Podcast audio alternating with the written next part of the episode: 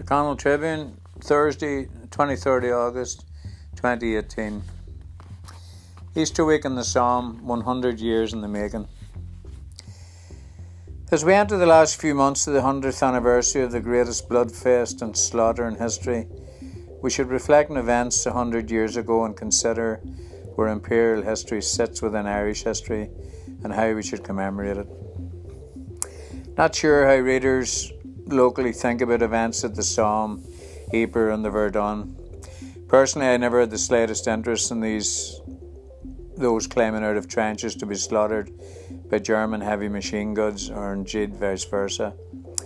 Yet I was born only 35 years after the armistice was brokered at the Western Front on the 11th hour of the 11th day of the 11th month. History was close by, like kids nowadays born around the time of the hunger strikes, just over 35 years ago, but now part of history.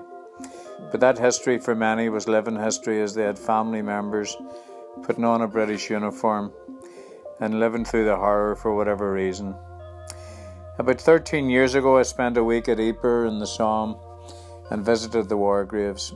It was a humbling experience and brought the horror home. The miles and miles of little white headstones filled with the youth of a generation. One could not be but moved by what we witnessed. Irish history is strewn with the wreckage of historical events which have embedded their way into our national psyche.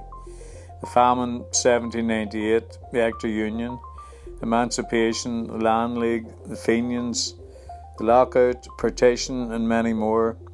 But the two events from 1916 have captured the imagination like nothing else: Easter Week and the Somme. They have entered the national consciousness, more so Easter Week within nationalism, but the Somme creates similar feelings within unionism and loyalism.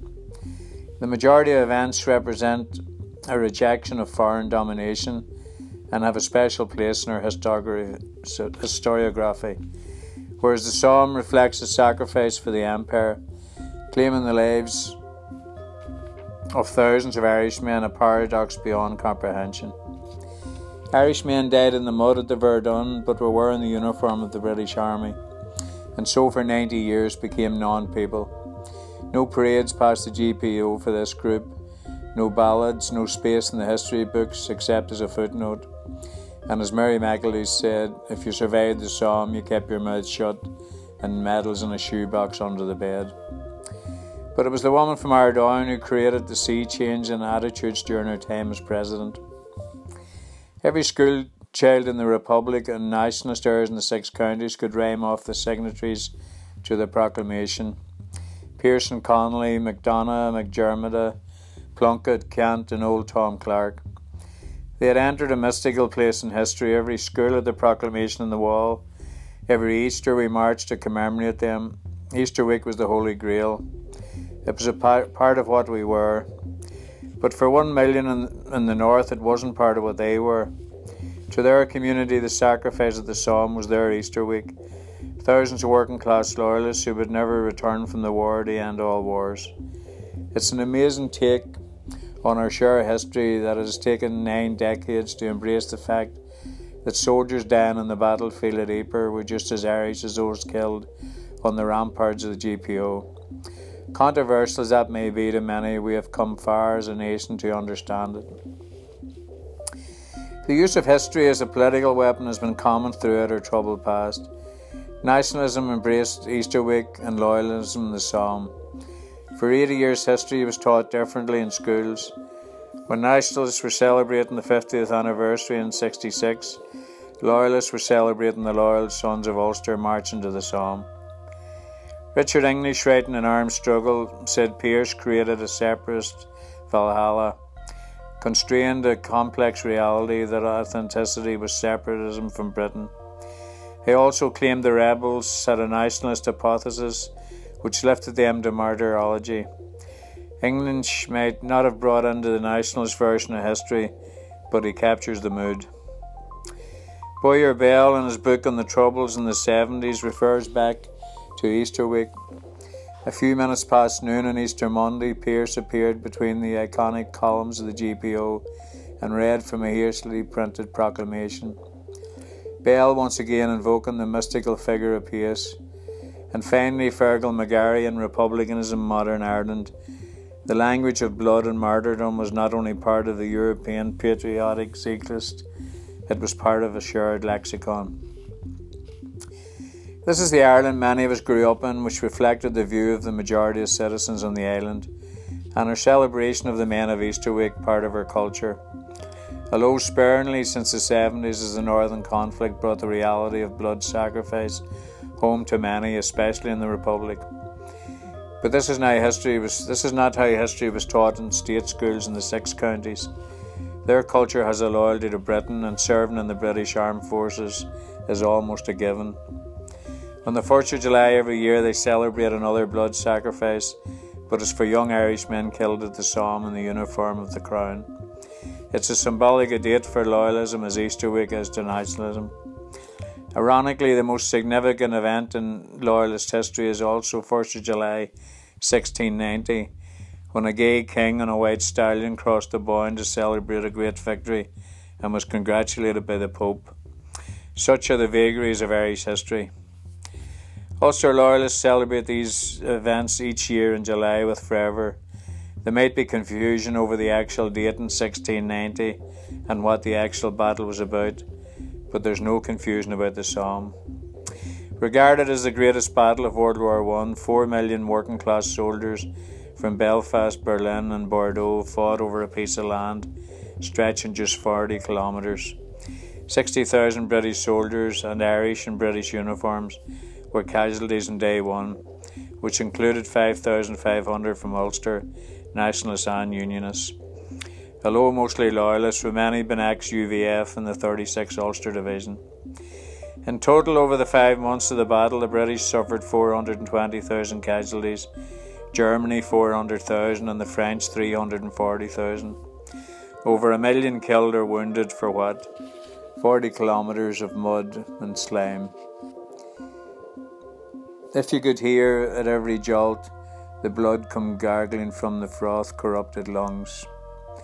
Obscene as cancer, bitter as the curd, vile incurable sores on innocent tongues. My friend, you would not tell with such high jest, such high zest to children, ardent for desperate glory, the old lie, dulce et decorum est, pro patria more. Charles Townshend in Easter 1916 laments that the dead of the Great War have been marginalised and sidelined until now. Highland Bridge, the National War Memorial, is at a considerable distance from the centre of Dublin, a sign of public invisibility. In Stephen's Green, busts of Countess Markovitch and Tom Kettle sit close by each other, but angle as if they don't quite see eye to eye. Both nationalists, but one from a privileged background, who threw her lot in with the Dublin working class against the Empire. The other, an Irish nationalist poet, threw his lot in with the Empire, paradox personified.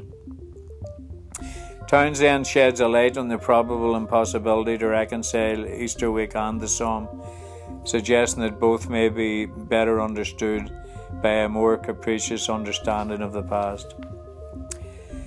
13 years ago, when I got a chance to visit the war graves of the Somme, it was one of the most moving experiences of my life. I was with an eclectic group, Catholic, Protestant, cross-border, nationalist, unionist, Republican, loyalist, ex-political prisoners, British soldiers and UDR. It was challenging, informative and educational. Not long before we visited Ypres, Mary McAleese, the Queen and the Belgian President had opened the Peace Park and Round Tower, built by Irish kids from the Shanklin Falls, Donegal and Dublin. The enormity of war was palpable, especially at Tynecote Cemetery in Passchendaele. 11,000 little white headstones on a curved wall containing 60,000 names of those slaughtered in the mud, crushed by tanks, gassed or never found. Mary McAleese suggested that every school in Ireland should organise trips to the Somme and Verdun to show leaving certain A-level students the futility of war. Standing with a group in discussion at the Peace School, it became clear the trip was an emotional experience. For many who had relatives killed during the conflict, and this was the first time anyone in their family had visited their graves, this was loyalist history, but was it ours? We spent many long hours on the French-Belgian border, dissecting the intricate nuances of our shared history. It wasn't easy. Could we interpret our history in an inclusive manner? Were we mature enough in our thinking to accept that death and conflict doesn't take any prisoners? Doesn't ask what religion or nationality you are?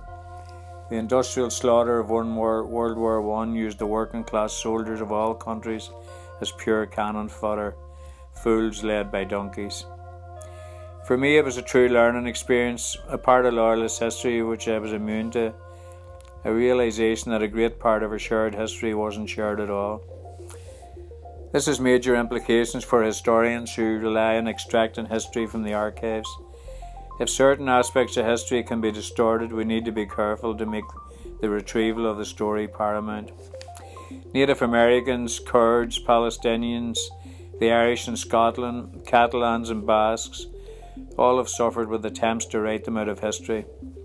Soldiers from the wee streets around Sandy Row, the Shankill and the Waterside, who marched to their death at Thiepval and Messines Ridge, deserve recognition just as much as the men in the GPO.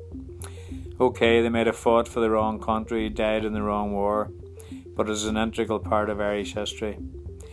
Tom Kettle and Francis Ledwidge, both nationalists and poets, died in World War I. Ledwidge's poem for Thomas MacDonough, executed after Easter Week by the army he fought for, probably says more than anything about the shared history of this island.